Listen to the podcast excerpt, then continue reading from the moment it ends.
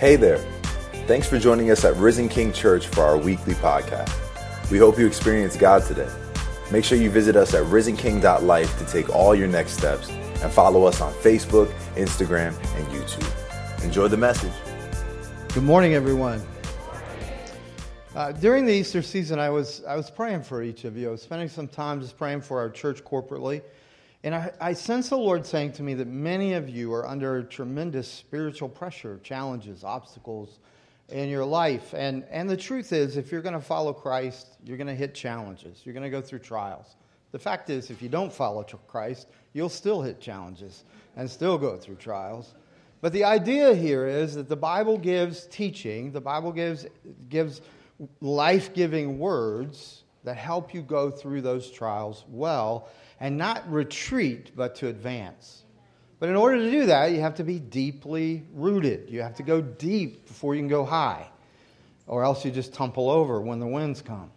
And so, Jeremiah is a book that teaches how you go deep in the midst of some very difficult circumstances. Today, we're going to look at chapter 9, just a few verses there. What has taken place is that the little nation of Judah, which is a small little nation, Jerusalem and the surrounding area of southern Palestine, is sandwiched between superpowers of the day. Assyria, though declining, has been the major superpower. Egypt often was very, very powerful, but also to the north, Babylon is starting to rise. The Medes and the Persians are starting to get their lives together. And so here's little bitty Judah wanting to be safe, wanting to be secure, wanting to keep its economy going. So, what's happening is that they're not really looking to the Lord, they're looking to their neighbors. They're looking to these superpowers and say, Who will protect us? Who will save us? And what's happening is it's fragmenting their society. It's destroying the, the basis of truth. It's destroying the basis of what's right and what's wrong and, and who are we, basically. And so as we read this, we're going to read, it's not exactly a, a light reading. I'm not sure there is one in Jeremiah. But this one starts off with death. So you know right off, it's not incredibly cheerful. So I'd like for us to read this together. It's about six verses here. Chapter 9, verse, starting in verse 21. Let's read this together out loud. For death has come up into our windows, it has entered our palaces cutting off the children from the streets and the young men from the squares. Speak, thus declares the Lord. The dead bodies of men shall fall like dung upon the open field, like sheaves after the reaper, and none shall gather them. Thus says the Lord Let not the wise man boast in his wisdom, let not the mighty man boast in his might, let not the rich man boast in his riches. But let him who boasts boast in this, that he understands and knows me, that I am the Lord who practices steadfast love, justice, and righteousness in the earth. For in these things I delight, declares the Lord. Behold, the days are coming, declares the Lord, when I will punish all those who are circumcised merely in the flesh Egypt, Judah, Edom, the sons of Ammon, Moab, and all who dwell in the desert, who cut the corners of their hair. For all these nations are uncircumcised, and all the house of Israel are uncircumcised in heart. So, what happens when Judah is going through this is basically Judah, which had been a traditional society, becomes a fragmented society. In a traditional society, your family determines what's right, determines what's wrong.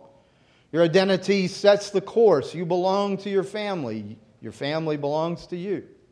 Now, there are many really good things about a traditional culture in terms of security and consistency and all of that, but what if your family's dysfunctional?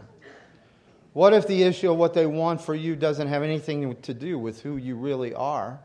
What if there's abuse and corruption in the family? You would probably not believe how many people have come to me and said, I was sexually abused by a family member.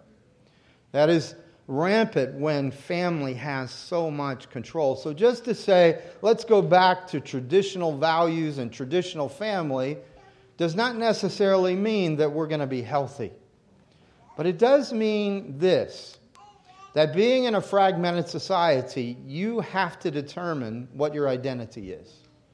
Identity is not determined or assigned simply by your family in a fragmented society in a, in a society like ours where there's so many different ideas of what's true and what's, what's false, of what's right and what's wrong, of, uh, of identity and roles and all of this, there is a, there's a, a chaos in, in a way to decide who am I?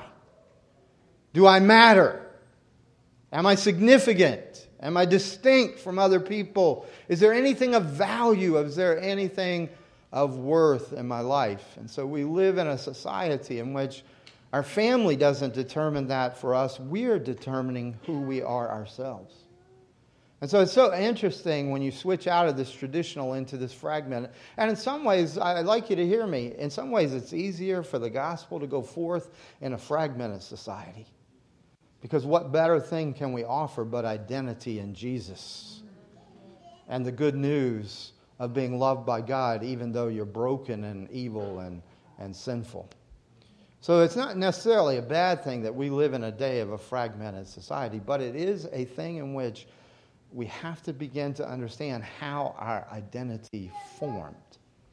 Um, let me get you on page with me about what identity is. Identity has to do with from the time you're a little child, you're trying to figure out who am I? And so, what we're really looking for is a consistent sense of self. But not only consistent, but you want a meaningful sense of self, something that defines me, but also tells me that I have something of worth, I have something of value, that there's something significant about me. And so, identity is always at the foundational part of every body's life. And so when we live in a society like ours, we're always really looking for what are you good at? What's your passion? So a lot of times when people you ask them who are you, they say, "Well, I'm a lawyer or I'm a doctor or I'm a I'm a teacher or whatever." So they define themselves by what they do, which isn't really who they are, it's just what they do. But in some ways, unless there's a, a deeper foundational uh, identity uh, place, then it's going to be about what I do and what I'm passionate about and what I like. So I have a three year old adopted granddaughter who actually listened to me in the last service, and I talked about her, so I'm probably going to have to give her a gift. But uh, so she, she's a treasure to us. We, we FaceTime with her every day. She calls me Pop Pop. I love it when she calls me that. I run up the stairs to catch the FaceTime and all that kind of stuff. And so the other day, uh, my daughter called and said, You got to hear this. And so this little three year old granddaughter goes, I want to be a firefighter. She had seen a fire truck and she got all excited. Now, when she says it, it sounded like, I want to be a firefighter, but uh, I'm pretty sure that would be fun too. Firefighter, she said. You know, it's so funny. So we, we immediately Lisa turns to Amazon, finds a firefighter suit for her, a megaphone, an axe, I hope it's fake, uh, uh, and then got her a fire truck for her birthday. Okay? I mean, so we're, I have no idea if she's going to be a firefighter or not when she grows up, but she's excited. So we're, we're enabling her passion. And I signed Lisa up for financial peace because Amazon. Amazon has all my money now. I can't boast in riches, Amazon has them. All right, so, you know, what, what we're talking about here, particularly as parents, and you're trying to help steer your kids and guide them, and about the best you can do is say, you're good at this, or you're happy about this, or you're passionate about this. And so, what we're trying to do is help them find their identity, and what often happens is they begin to find their identity in what they do and what they have. Because that's basically what God is speaking 2,600 years ago. He's speaking, he said, My people's identity is found in this their riches. Their identity is found in their success. They think because they're successful, they're unique and they have worth and they have value and they have meaning. And then he says, some of them find their identity and their wisdom. What he means by this is science and, and, and teaching and philosophy and religion and engineering. They know how things work. And so now they think they don't need me because they know. And he says, some of them have found their identity there. And then he says, some have found themselves, their identity in their beauty, in their strength in their attractiveness. You see, when a fragmented culture happens, then all that matters is am I pretty enough to have sex? Am I attractive enough that people want me? And so everything begins to be about am I, am I muscular enough? Am I, do I have the right look? Do I have the right power? Do I have enough fame? Can I attract people? And so now my identity is based on what I look like, how much power I have. And God says, let those who boast not boast in those things. Now, he's really talking about formation of identity. What he's saying here, and this is 2,600 years ago this was written, and he, what he's saying here is people are people in every generation. And he's saying this you form your identity by two things what you praise and what praises you. So he uses a word here when he says, Let not the rich boast or the wise or the, the strong boast. He uses the word hallelujah here. Now he's saying, he's saying, whatever gets your hallelujah and whatever draws a hallelujah to you is what will form your identity. Now, those of you who know the word hallelujah, you usually know it from the, the, the joining together of hallelujah and Yah right? Hallelujah. Which is, I get my identity, I give my worth, I give my praise, I boast in Yahweh.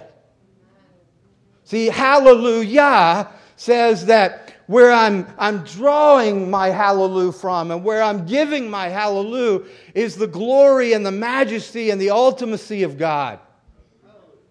But you can have a hallelujah without a hallelujah. So the hallelujah, my riches, I hallelujah, I put my worth in, I give my praise to the fact that I'm successful. I give my praise to the fact that I'm better than other people, that I have more riches than other people. I hallelujah riches, which really means I hallelujah me.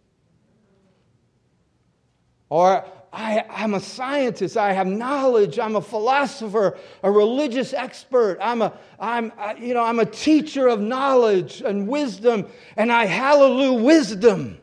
No, I hallelujah me and my abilities and my understanding and my knowledge and my communication. Oh, I hallelujah beauty. I hallelujah strength, attractiveness, power, fame. I hall no, again, I'm hallelujahing me. You see, you don't have a consistent, you don't have a meaningful identity if you hallelujah you. You only do so if you hallelujah. All right, that was pretty good, and none of you even.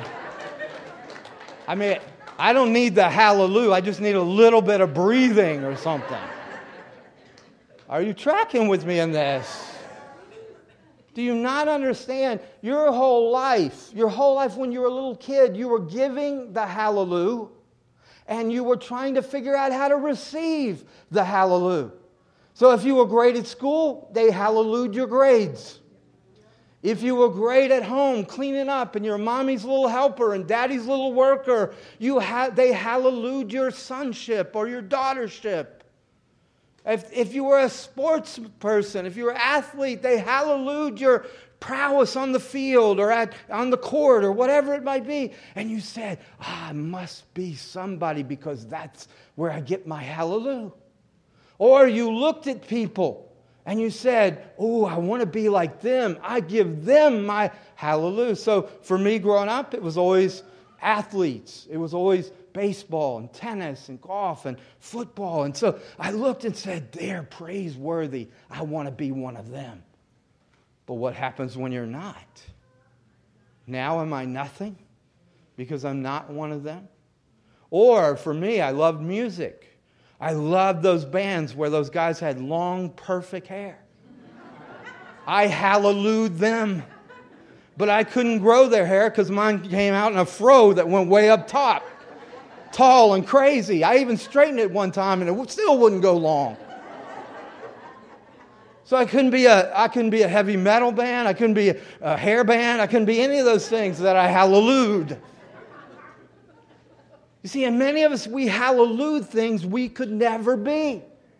So we must be less. Because if they were worthy of the hallelujah, I must not be. And so identity, come on, I can't say it a whole lot better than that. Are you hearing me? See, 2,600 years ago, God said, What you form your identity will be formed on what you decide is worthy of praise and what you say brings you praise.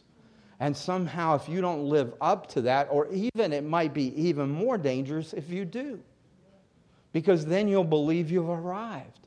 Now, I would say one of the worst things that can be said to anybody is you have potential, because then you got to live up to the potential.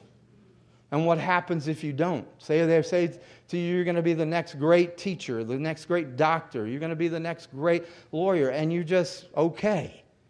So instead of enjoying the life you did have, you're always regretting the life you could have had and didn't. Are you hearing this?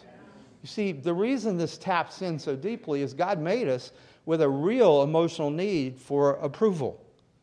As a matter of fact, you could actually say that the hallelujah is for applause the longing for applause. Now, some of you might say to me, I don't care about applause. You know, I don't want people's applause. But have you noticed that in either your personality or in your brokenness, you hate, cannot stand, cannot take criticism? That if someone criticizes you, you don't just hear them saying you did this wrong, you hear them saying something's wrong with you.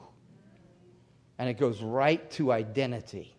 There's some of us you criticize and say, okay, I'll, I'll change that. Some people, you criticize them about anything and they will just collapse because now you have spoken to their identity. That's the same issue. That's the fear that you won't have the hallelujah.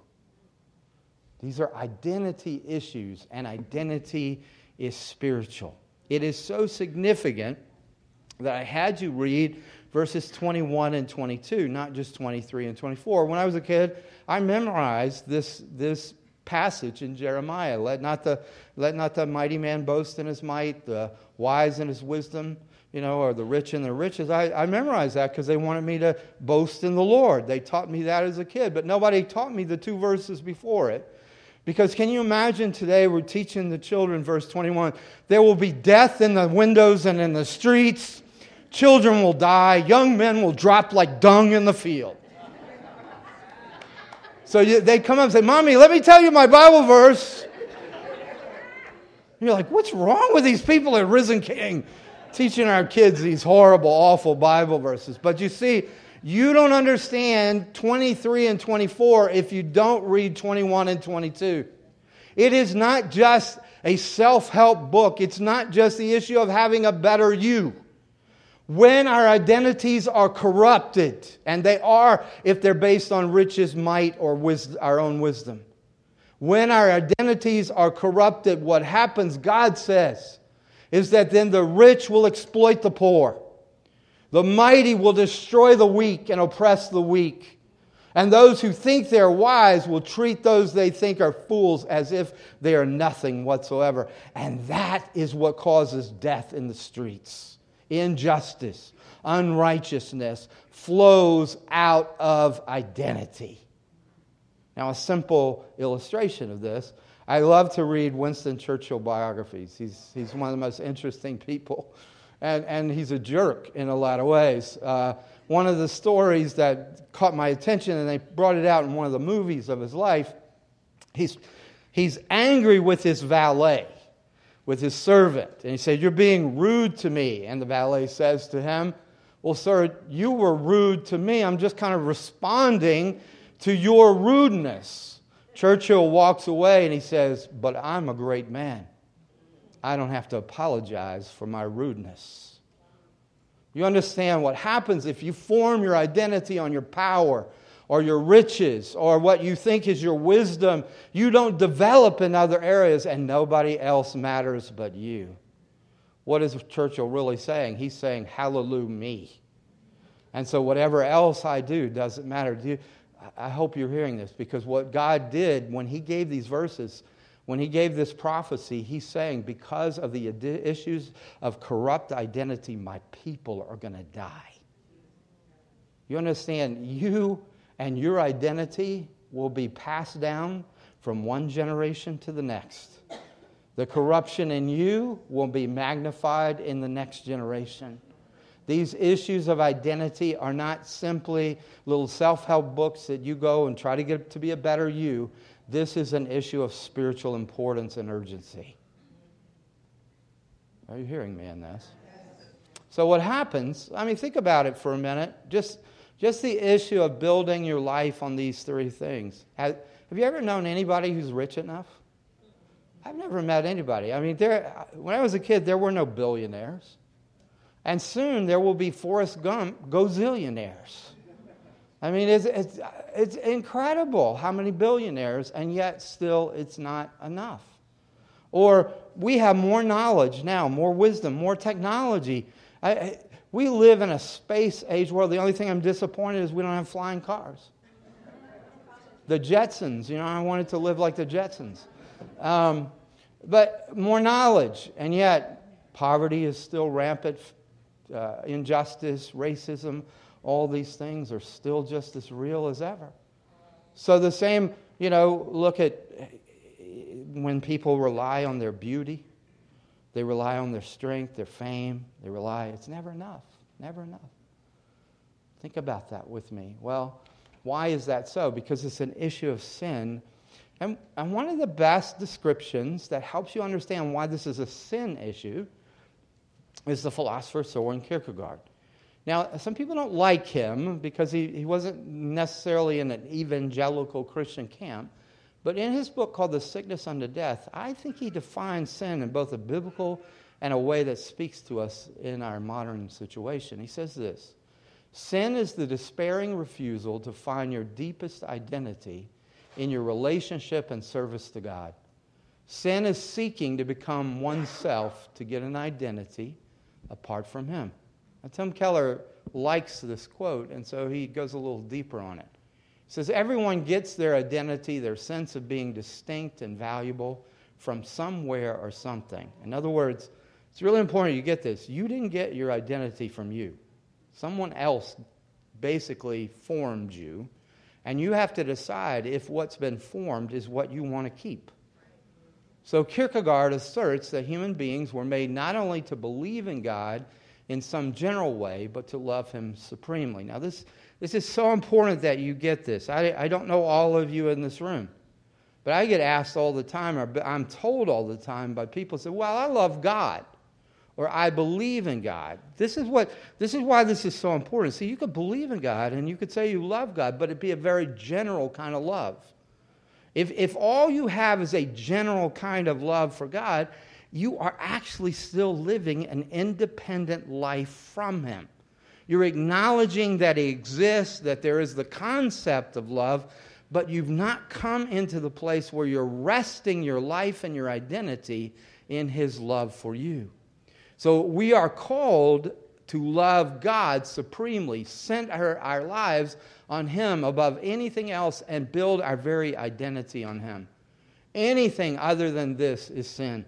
So sin is not just doing, just the doing of bad things. Now, actually, Keller gets uh, criticized for this, and it's so interesting to me that there are a whole lot of Christians, are people who say they're Christians, that all they see is that sin is breaking God's law. So they, they, they try to figure out what is the law? What are the things I have to do? And what are the things I have to not do? And then they try to add up well and say, you know, sin is breaking God's law. Well, Keller's not saying that sin isn't, you know, it doesn't have anything to do with breaking law, the law of God. He says so much more than that. Really, what we're doing is saying, why is breaking the law so attractive to us? Why is it so hard for us to do the things that He asks us to do in obedience and cheerfulness and love? Well, it's because He's not the center of all things in our identity.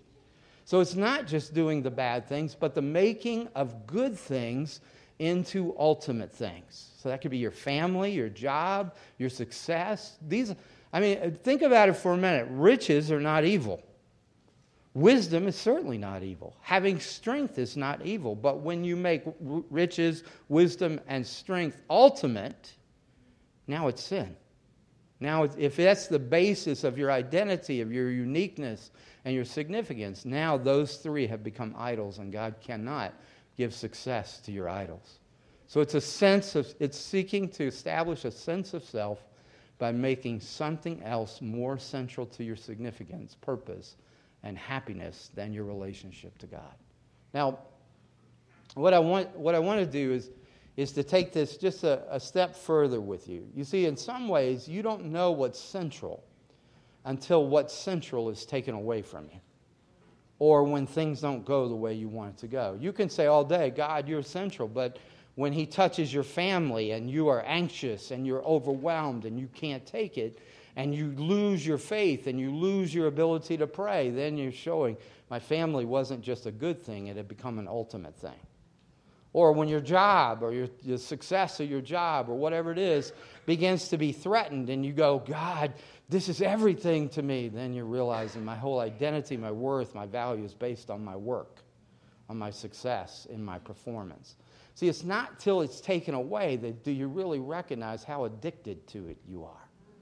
So, what happened to me, this is very personal to me, is that as I came into ministry, I started ministering pretty young. And as I came into ministry, ministry became a mistress to me because it, it, it, fed my ego, it fed my sense of applause and approval and all of these attention getting things. And as that was happening, I had no idea that it was sin. I was deceived into thinking, I'm just serving you, you've got to give me success.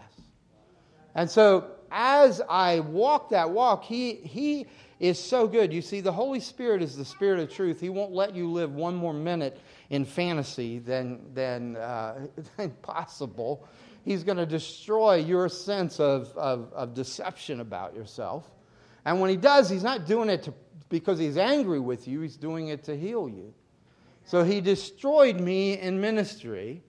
And I, I had to go to him and say, Lord, I've had my identity as a minister, as a pastor. I have no identity. And then he established me that my whole worth and my whole value was not found in what I could do, but it was found in my union with Christ, that I am in Christ and Christ is in me. That's where my worth is. That's where my value is. That's where my security is. And so I settled that issue. And as soon as I settled that issue, I got tested the church that I was a part of, I began to teach this identity teaching that I'm doing with you today. And they said, We want to be rid of you. Go away from us. And they, tr- they tried to destroy me. And then the denomination I was a part of, they decided I was no longer fit to be in ministry if I believed these things. And so these really uh, smart people uh, who decided to get rid of me decided on Christmas Eve to get rid of me. Can you imagine? I don't, their names were Scrooge and Marley, I believe, but uh, I mean, to think that it was a wise thing to take away a man's job, his livelihood, his career on Christmas Eve, but all they, were, they wanted was to get rid of me so badly. And I left that office having lost my ministry, having lost my credentials, having lost my career. And I went into my car and I heard the voice of the Lord. Now, you see, I, I was a Presbyterian. We weren't supposed to hear the voice of the Lord. And so I hear the voice of the Lord, and he said this, the Spirit said this to me What has changed? What has changed? And I thought for a minute, and he asked me again, Tell me, what has changed?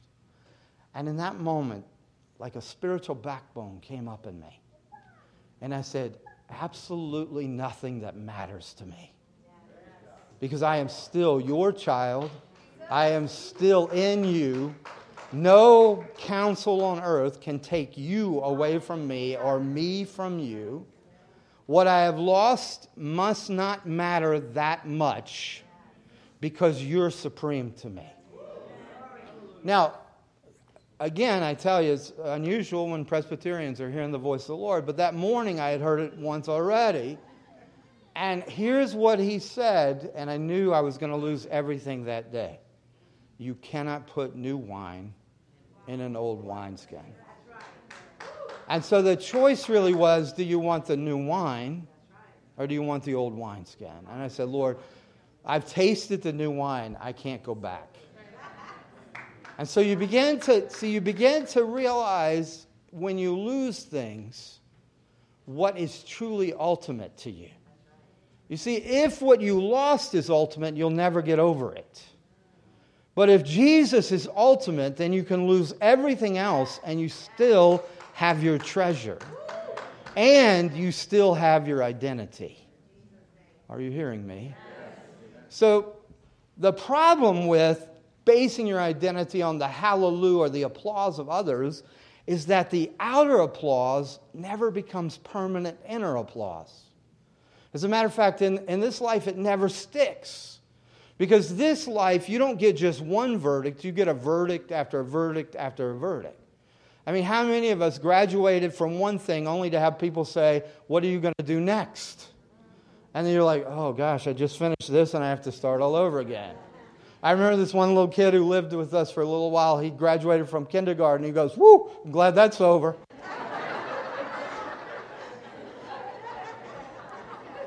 I mean, you know, they had the big graduation at kindergarten. He's like, whoo, I'm glad that's over.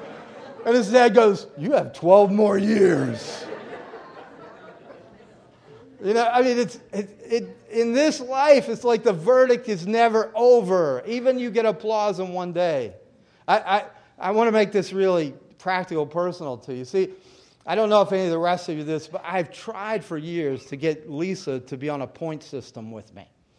Okay, so when I do a good thing, I go, that's worth a point, right? You're putting that one in the bank. And she'll always look at me and go, the fact you told me it's a point takes away any point. You know, and whenever I screw up, I think I have all these points in the bank. She doesn't remember a single one of them. So, whatever gave me applause the other day doesn't matter when I screw up today. Do you understand what I'm saying? Outer applause never becomes permanent inner applause, you know? And, and that need that I have for approval like that, for applause like that, for attention like that, is actually a manifestation that my ego is broken. Now, look, think about this with me. When a part of your body is screaming at you, it's not because it's healthy. When a part of your body is drawing ex- attention to itself, it's not because that part is healthy. I didn't get up this morning going, man, my elbow is functioning well. Look at that. The only time you notice your elbow is when you bang it. Or when it's hurting from doing sports or something, and you're like, oh, my elbow hurts. You know, when it's working, you just, it's elbow. So the fact that your ego is being hurt all the time, or you're offended, or you're feeling criticized or you're feeling, you know, less than secure is actually not it's not a bad thing in a way. It's just telling you you need healing of your ego. And, and listen, a lot of us, what we do is we sophisticate this in so many ways, and we won't let God get at our ego because we have an unhealthy pride that protects us. So here's, here's the way that that manifests. You'll, you'll be hurt by someone's criticism or their attitude. Sometimes some of us can just get hurt by the nonverbal that someone's doing to us. Like some of you sleeping on me is really hurting my feelings right now. You're not saying anything, but I'm hurt. All right, so so you understand, like we look at them and we say to them, You're hurting my feelings. But really, we're not hurt. Our feelings aren't hurt at all. Feelings don't get hurt, it's your ego. So we don't want to say, You hurt my ego. That sounds weak. So we say, Oh, you hurt my feelings, which doesn't sound that strong either. to tell you the truth. But we'll say that so that we can make them feel guilty or bad, never recognizing that God is even using those hurts to show us where we're hurting, where we need healing. And so, what we need is a healed identity, a healed ego with a healthy sense of pride instead of the unhealthy protector of our broken ego. So, what does this healthy, healed identity look like? Well, verse 24 says, Let him who boasts boast that he understands me. Listen, in traditional culture, and I've been in a lot of them, the, the idea of self esteem is you should have low self esteem. Really, in a traditional culture, the higher your self esteem, the more they want to take you down because high self esteem is what causes the problems in the world. But in our modern culture, what does every educational philosophy say? We need to give our students high self esteem, and then we'll avoid crime and we'll do all of this. You know what the Bible says? Neither is going to solve the issue. The issue is only solved when you are no longer boasting in yourself and you're not boasting in your family, but you're boasting, your hallelujah is in the Lord. And it's because you understand Him, not because you know about Him, but because you've encountered Him, because you've come to know who He really is and how much He really, really loves you. It's when you boast in Him that you no longer have to take so much notice of self. My friend Rob Reimer has a good saying. He says, You're making it too much about you. See, as long as you make it about you, you can't make it about Jesus. I mean, some of us are like, oh, my life is so hard, it's so difficult, nothing ever works out for me. And if you listen and you should hear a voice saying, You're making an awful lot about you. You're not boasting in Him, you're boasting in how hard your life is. You're saying, I have worth and value because I'm miserable.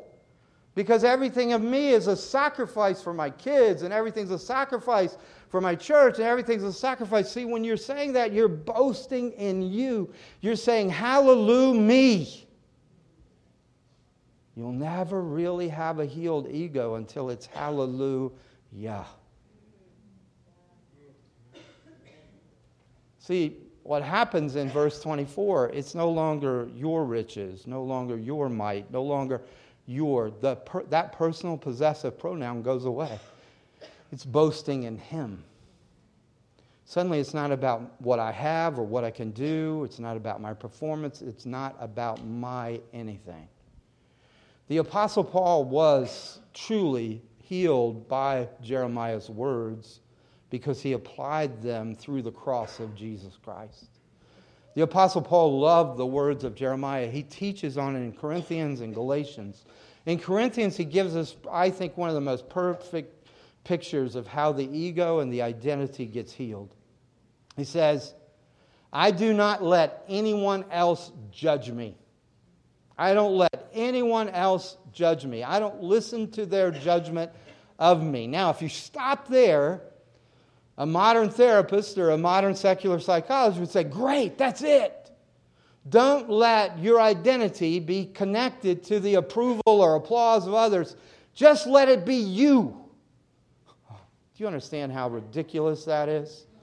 See, if, if I can't find the applause out in the world, if they're opinion is too high or their standards are too high and I can't perform in a way to meet their standards, then do you think it's going to help you to lower your standards and say, well, at least I meet my standards? When all the while you know you suck. I mean, your heart will know. You could say, well, you know, I don't really have to get up in the morning and go to work, but yeah, you got to eat and you got to you got to have some useful, you know, way with your life and all this stuff your, your, if your conscience in some ways isn't saying to you, you're not meeting your own standards, you're not listening.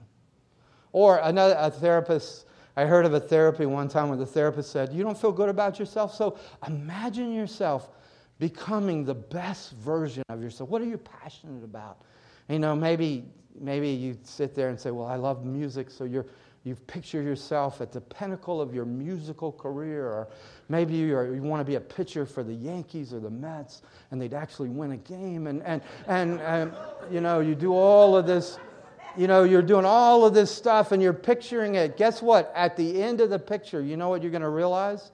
I'll never be that. How can that help you feel better about yourself? Suddenly, you can't even live up to your own fantasies. You can't live up to the standards, so you have to lower them. That doesn't make you feel better. And then you have these fantasies that you're pitching, and you'll ne- I'm 60 years old, I'm never pitching for the Yankees. you understand? I mean, you've got to hear what Paul says. I don't let others judge me, but I don't judge myself either. You see, it's no longer an issue of self esteem, high or low. It's an issue of whose applause, whose hallelujah do I live for? I, Paul, I love this way of saying what he said in 1 Corinthians 4. I don't care what you think, and I don't care what I think. I only care what the Lord thinks. Now, some of you, stay with me. Are you tracking with me on this? This last part's really important, okay?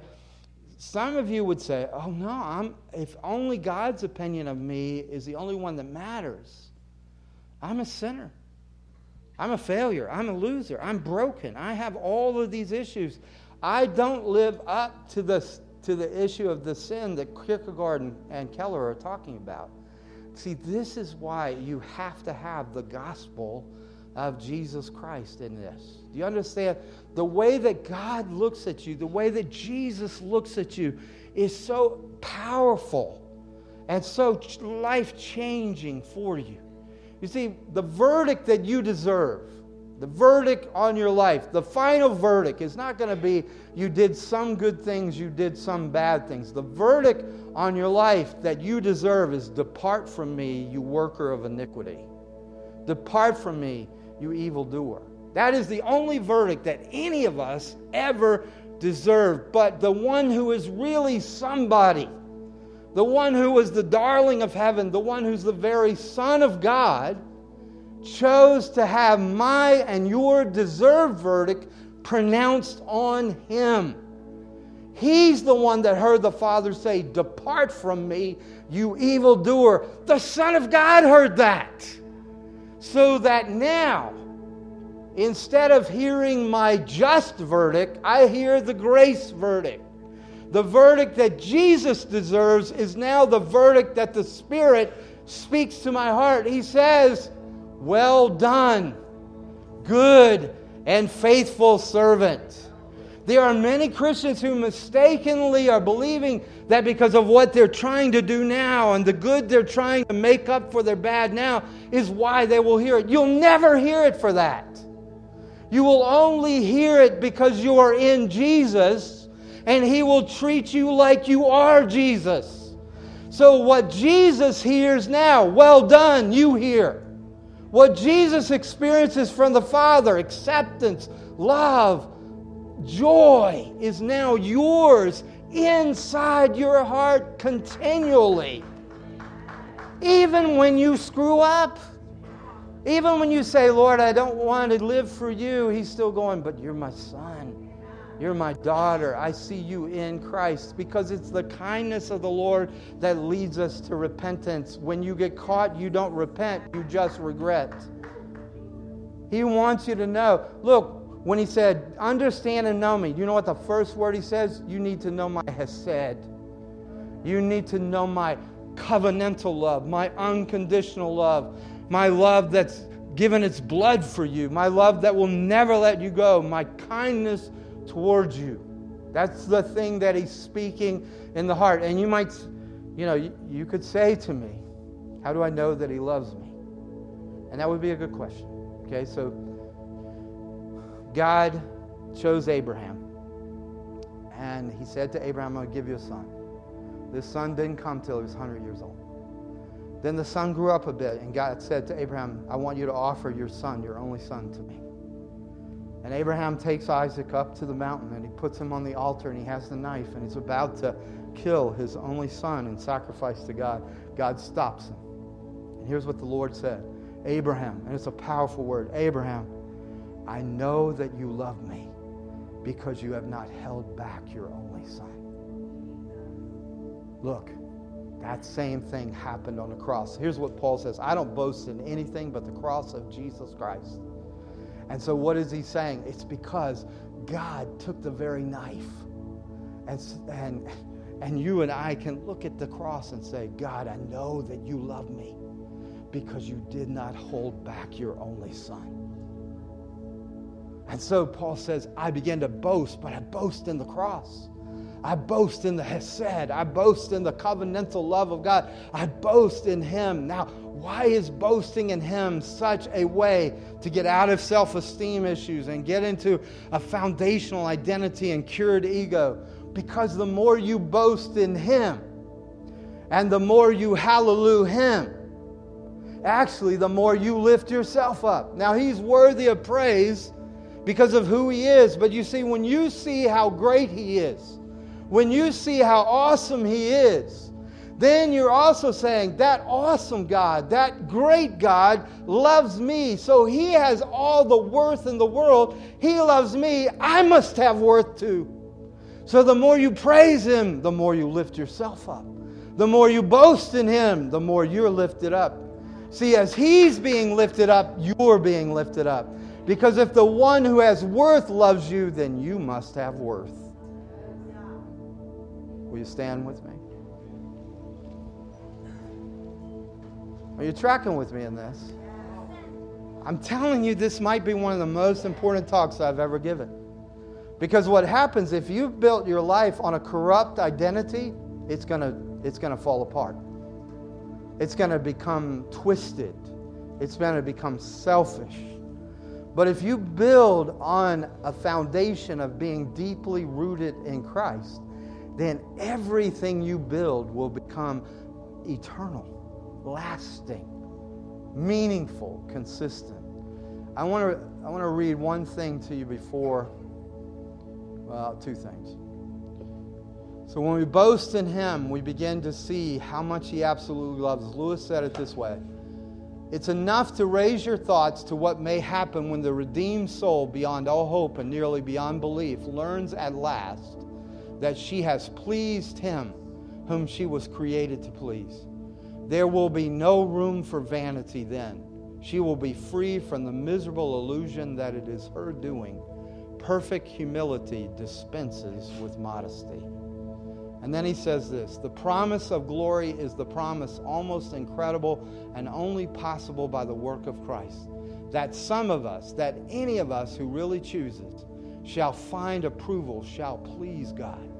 To please God, to be a real ingredient in the divine happiness, to be loved by God, not merely pitied, but delighted in as an artist delights in his work or a father in a son. It seems impossible, a weight or a burden of glory which our thoughts can hardly sustain. But so it is. You understand? Some of you weren't here at the first, but when the word of the Lord came to a prophet, the Hebrew word there is burden, the burden of the Lord.